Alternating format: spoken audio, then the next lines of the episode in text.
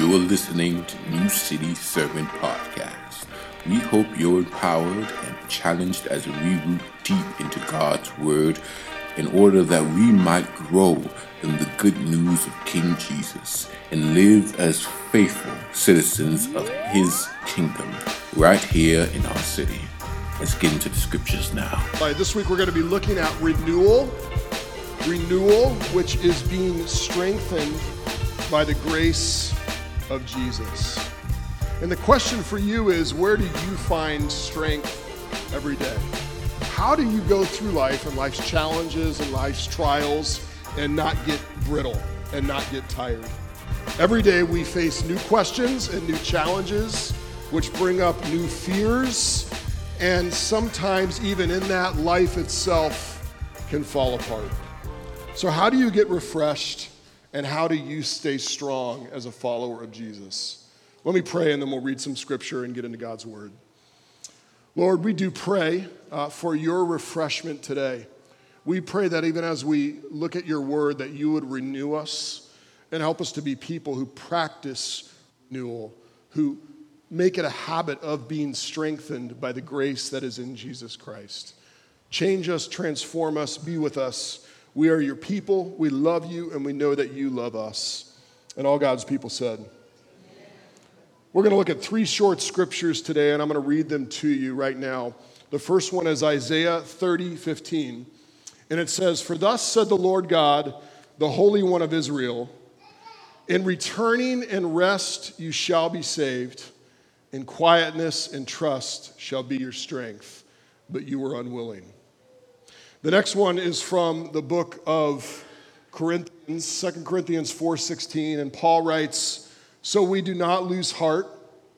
Though our outer self is wasting away, our inner self is being renewed day by day. And then the last one comes from 2 Timothy 4, and that's the one we're really going to focus on today. And it just simply says this You then, my child, be strengthened by the grace that is in Christ Jesus. The Word of God. Kara Tippett. Kara Tippett would have described herself as an ordinary Christian living an ordinary life. She was born in 1976 in Indiana, and during her time in high school, she came to faith. She was invited to a youth group. And at that youth group, she heard a message about the forgiveness that comes through Jesus Christ and all his grace. And at that meeting, she began a personal relationship with Jesus Christ. Her life did not change overnight, though. It actually was a little bit slow going and seeing her life changed and transformed. But it did happen as she trusted Jesus more and more, as she relied on his love for her, as she found him to be kind even when she fell short. In fact, it was Jesus' kindness that particularly captivated Kara Tippett. And kindness became her passion as she was renewed daily by Jesus' kindness to her. She met a, a, a, guy named Jason at a summer camp, and in 1998, they were married. Over a decade later, they had four children Kara and Jason Tippett. And during that time, they felt a call. They felt a call to plant a church in Colorado Springs. And so they moved to Colorado Springs with their four kids to start this new church, just like we started this new church. And during that time, Kara started a blog called Mundane Faithfulness. Mundane Faithfulness. And the blog was simply about her finding joy in Jesus in the midst of her being an ordinary Christian, having four kids, starting a church, trying to be faithful in the midst of the everyday routines of life. That summer, though, that summer after she started the blog, was the summer that Kara was diagnosed with breast cancer. But she decided to continue to blog. She wanted to share her thoughts and she wanted to find renewal even as she wrote. She wanted to lean into who Jesus was and share who Jesus was with other people through her words on the blog. She wanted to show people that even though she had cancer, God's grace still existed. Her cancer progressed over the next two years, and Kara continued to write about her situation.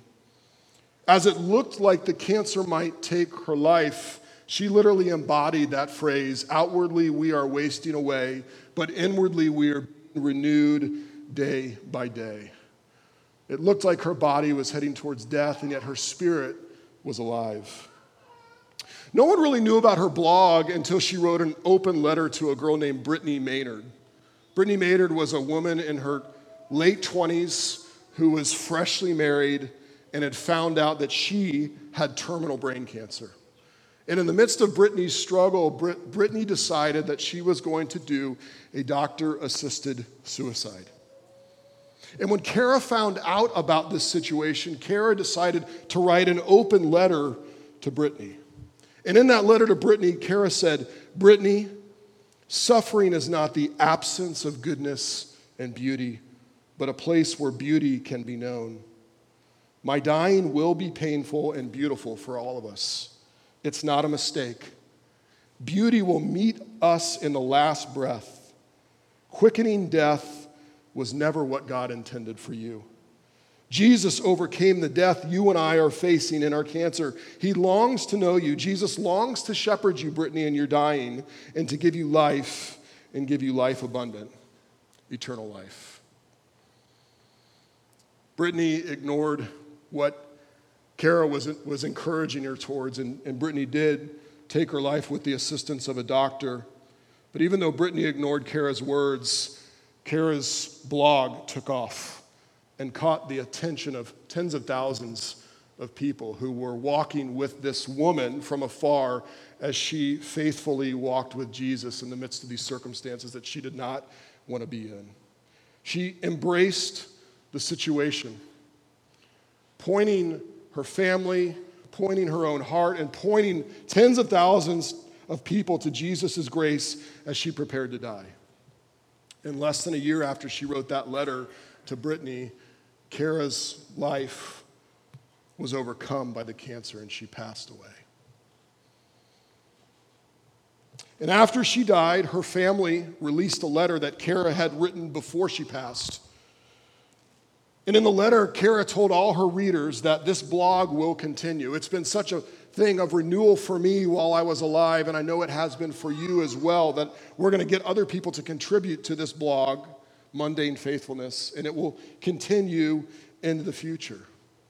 And she's called her blog A Simple Place Where Grace is Raised High. A simple place where grace is raised high. That, that story makes me think about my own life, and I'm sure it makes you think about your life. We're just ordinary Christians trying to follow Jesus, trying to be faithful in the mundane details of life with our kids and our families and our friends, trying to obey Jesus more and more, trying to share God's love with our neighbors and our work and our coworkers more and more, trying to represent the grace of Jesus in whatever spheres of influence that we are in, trying to pursue people to know Jesus and follow him, and yet life does not make that easy. Life pushes back, and maybe that's why Kara's story is so compelling to us all. Because her spirit bubbled with life, even though her body was heading towards death. Her, her soul was strengthened, even as her pain increased. The sadness was present, but so was the grace of Jesus, even in her challenge. Outwardly, she was wasting away and yet, what comes through the blog is that inwardly she is being renewed day by day.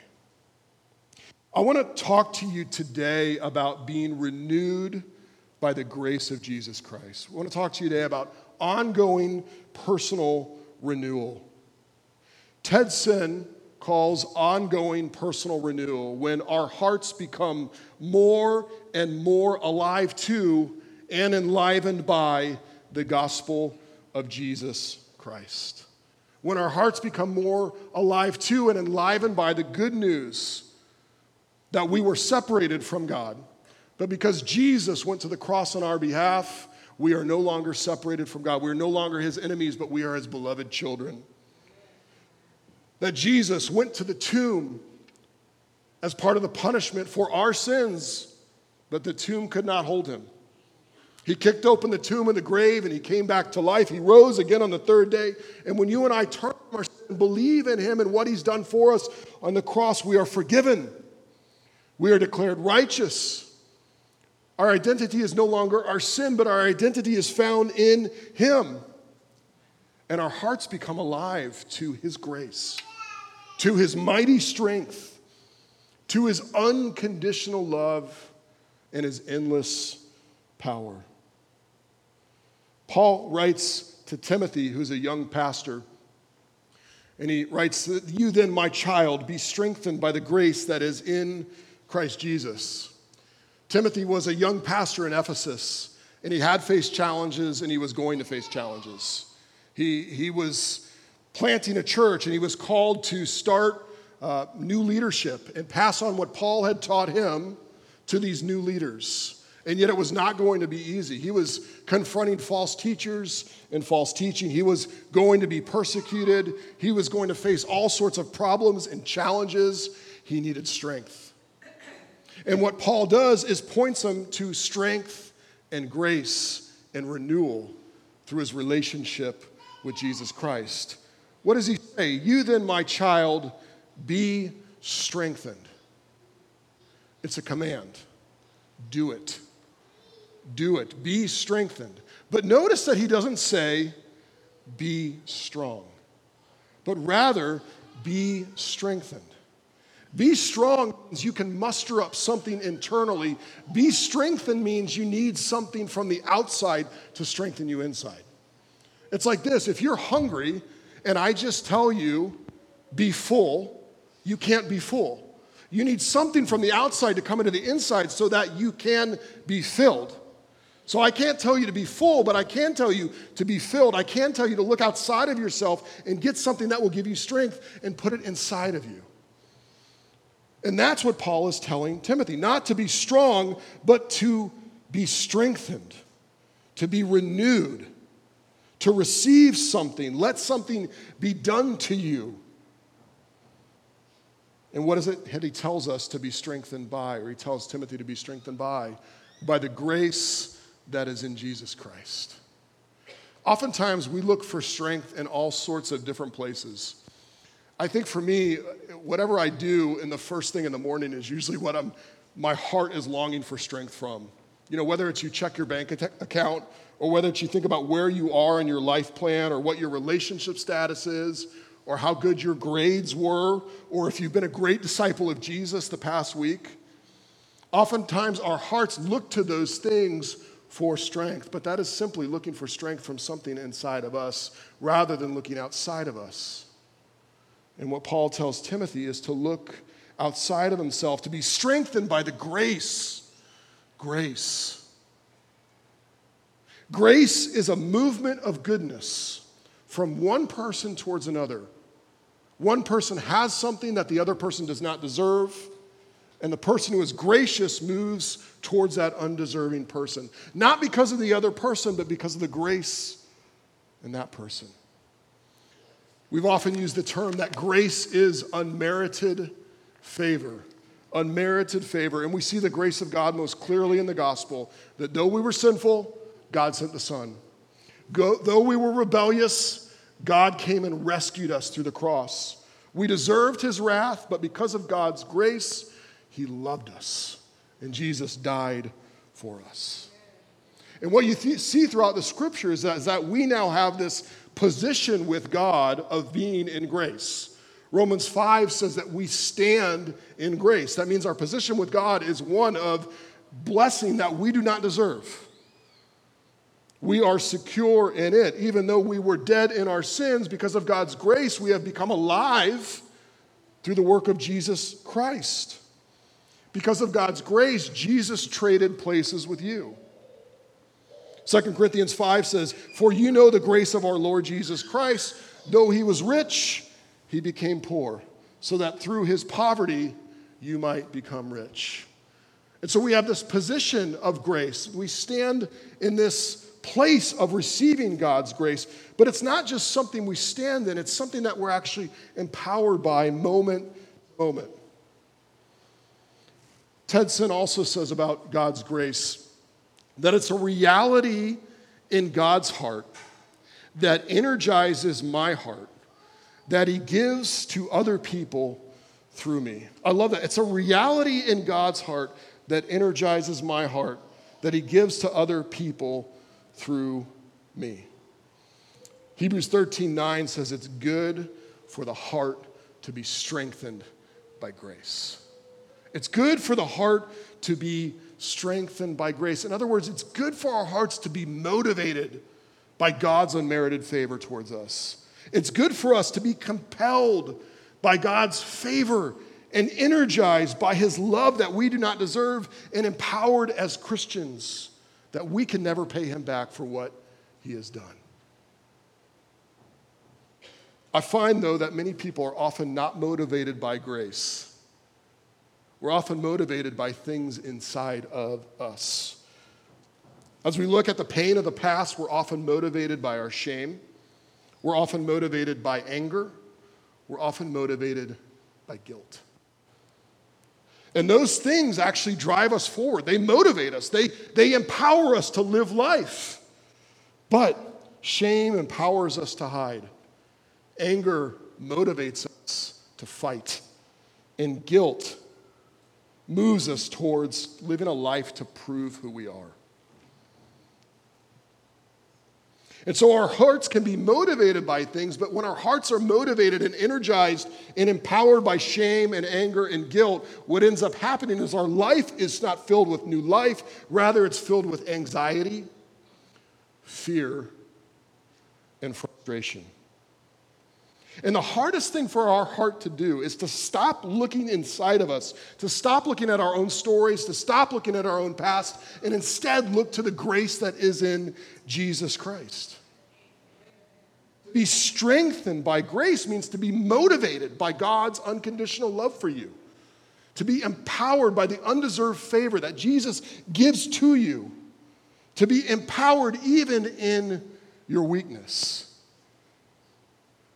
Weakness is not sin, weakness just is a human frailty.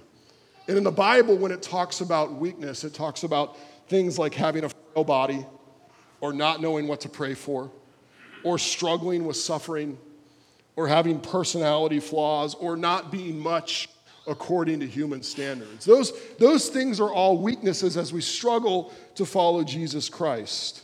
But what I find often happens is we see our own weakness and we assume that God's grace isn't big enough or strong enough to meet us in that weakness. And so we tap out.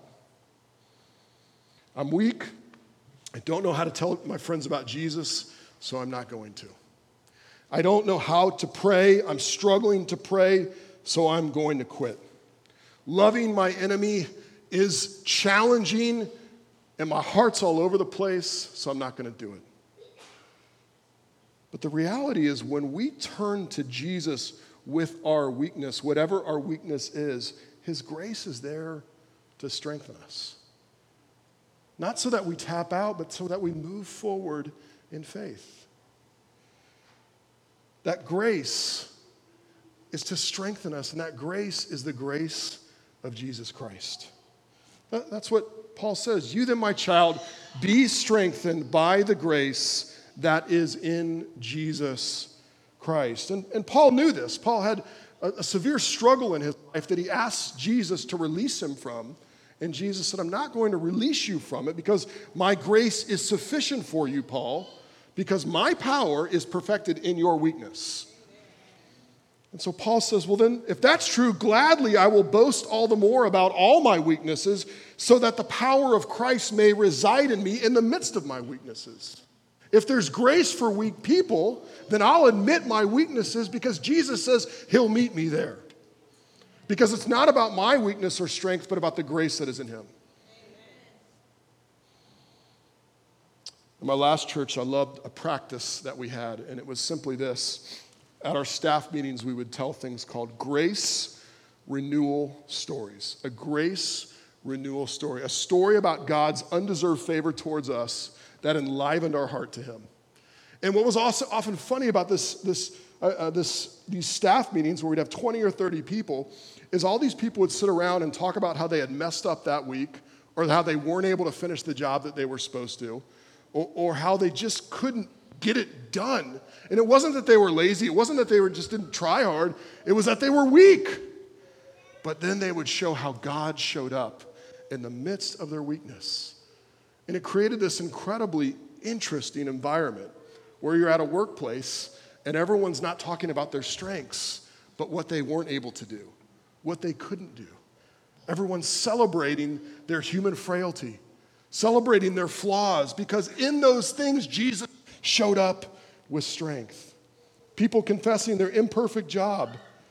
And as that happened, people were empowered because they believe that God would actually meet them in the midst of their weakness. I had a seminary professor who studied personality, and I found this, his practice to be really interesting and really helpful. He knew personality so well that when you'd go into his office, you would have to like let him know what your personality was on these personality tests.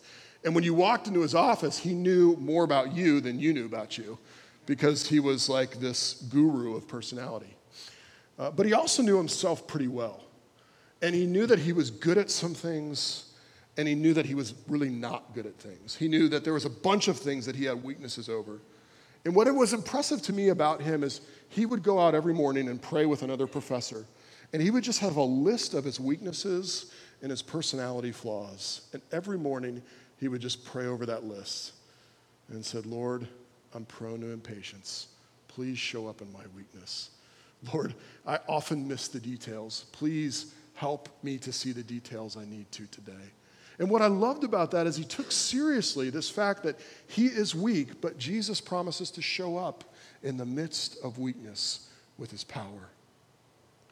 You too can be strengthened by grace in your weakness.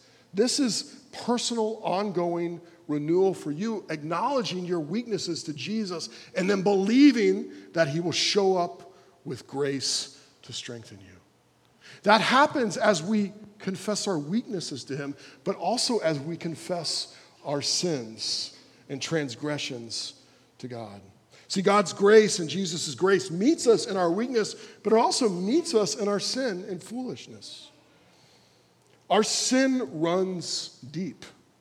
Our sin is in the midst of our actions, it corrupts our thoughts, it changes our motives, it can even, it can even get in our imaginations and take us to crazy places. But there is grace in Jesus for your sin.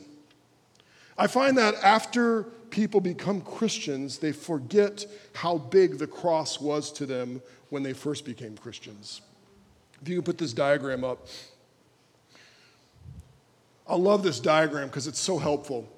On the left, it says conversion. In other words, the point where you came to Jesus. And at that time of your conversion, you had a limited understanding of how holy God was. And you had a limited understanding of how sinful you were. And as you came to Jesus, you believed, wow, the cross, it, it, it bridges the gap. It washes away my unholiness. It makes me God's child, even though He's holy. But as we grow, what happens is we have a broadening understanding of just how holy God is. Maybe you knew He was loving and you weren't, but you didn't realize He was just. And as we get an understanding of who God is, what we tend to do is ignore just how holy He really is. And when we ignore how holy He really is, the cross becomes smaller in our minds and we rely on it less and less. And if the cross is small, what happens is you become religious, moralistic, you self justify, you become legalistic and prideful because you're looking at your life and you're going, I'm doing this pretty well. I'm growing in holiness. And through growing in holiness, I'm getting closer to God. And those other people aren't th- over there aren't as holy as I am. And then what happens is you become religious and moralistic, and no one wants to be around you. As we grow as Christians, we're called to, to grow in our understanding of just how holy God is. He is not like us. But also, as we, we grow as Christians, we have this growing awareness of our own sinfulness, which is that lying downwards. And what we tend to do as we grow as Christians is we find out things are sinful that we didn't know were sinful. And we have two options. We either go, yeah, that's sin, or what we're prone to do is go, I don't think God really cares about that. It was a little white lie, right? It's not that big of a deal. It was just a little bit of gossip. Those motives in my heart, I mean, everyone struggles with those. And instead of calling those things sin, what we do is we minimize our sin and we end up with a small cross. And when you minimize your sin, you become overcome with guilt, fear, shame, insecurity, and despair because you're trying to cover over your own sin by minimizing it rather than relying on the cross of Jesus Christ.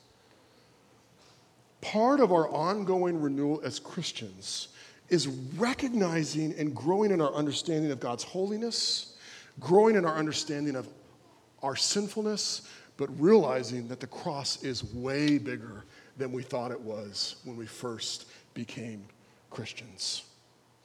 And what that means is when you see the gap between who you are and God's holiness, you confess your sins.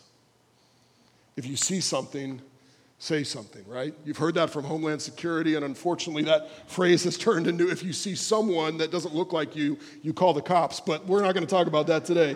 If you see something, not someone, if you see something in yourself, you say something to God. If you see something in yourself that doesn't line up with who God is, you say something to God. You confess. Confess is, is merely this it's agreeing with God's perspective on the thing in your life. It's rather than going, it's just a little white lie, it's going, I, I did not tell the truth. And God is a God of truth. You agree with God. When you see something in your life, you say something. 1 John 1 9 tells us this about our confession. If we confess our sins, he is faithful and just to forgive us our sins and to cleanse us from just a little bit of unrighteousness, from some unrighteousness, from all unrighteousness. When you see something in your life, say something to God. Confess your sins. And this is part of the process of personal, ongoing spiritual renewal. But also, after you confess, repent. They're different. Confession and repentant aren't the same thing. Confession is when you see something, say something, but repentance, it, it means to turn. It, it's a turning away from that sin, that behavior, that attitude, that thought, and turning to God.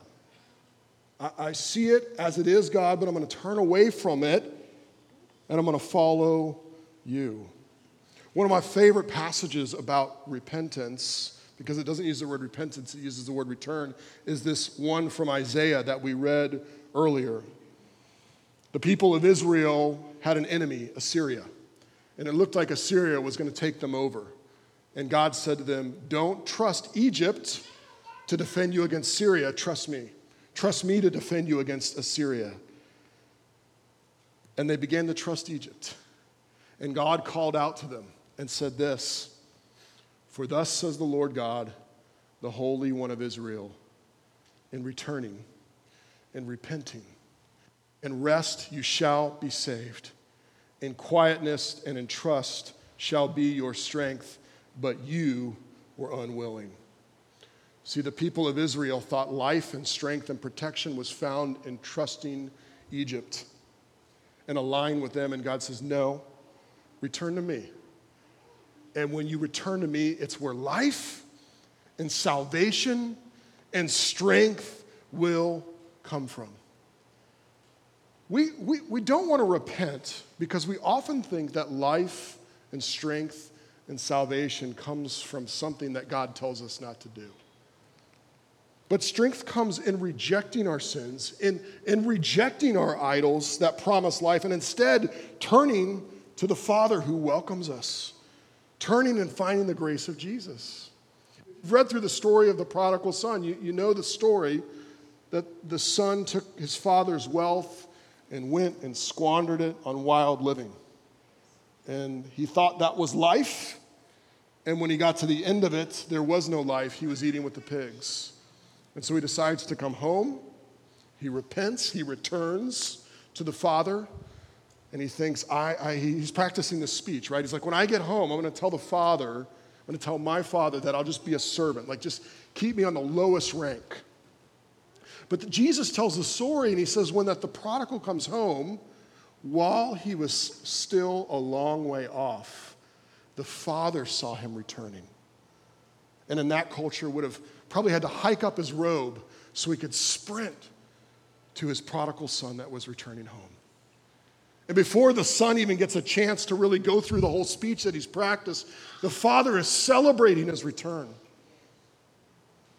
loving him, throwing a party not going, I already spent all my money on you that I had to spend, but going, let's throw a, a wild celebration that you have returned home. And that's how God is when we repent every day. One of the amazing things about Kara, as I read her blog, was that she talked about repentant, repentance frequently. As the cancer wore on her body, she became kind of testy. And though she loved kindness and was passionate about kindness, sometimes she admitted she was not kind to her children because she was so tired and her body hurt. And yet she found this deep joy in repenting in front of them and going, I'm sorry that I, have sinned against you. You didn't deserve for me to talk to you that way.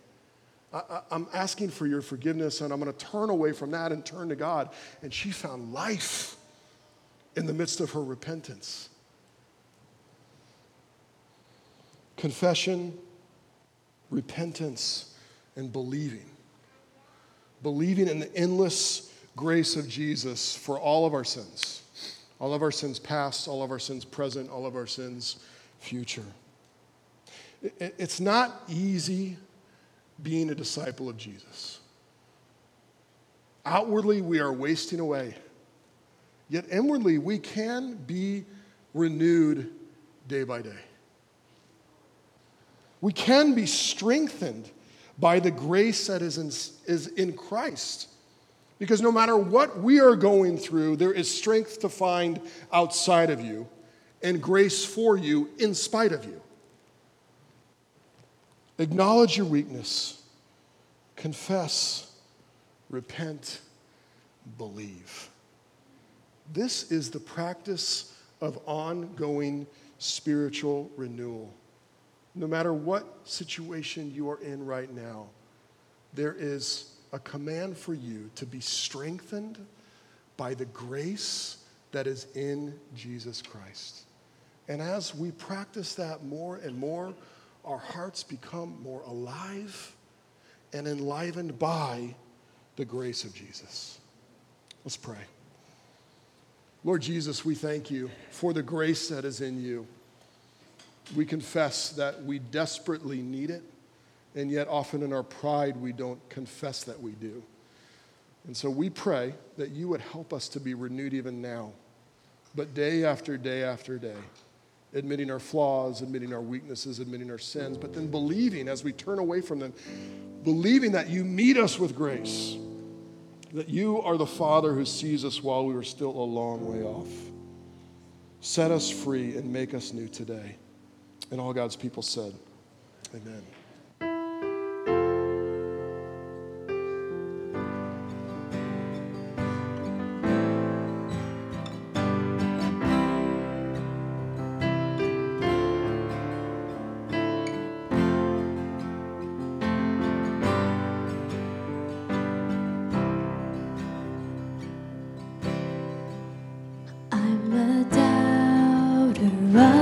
great.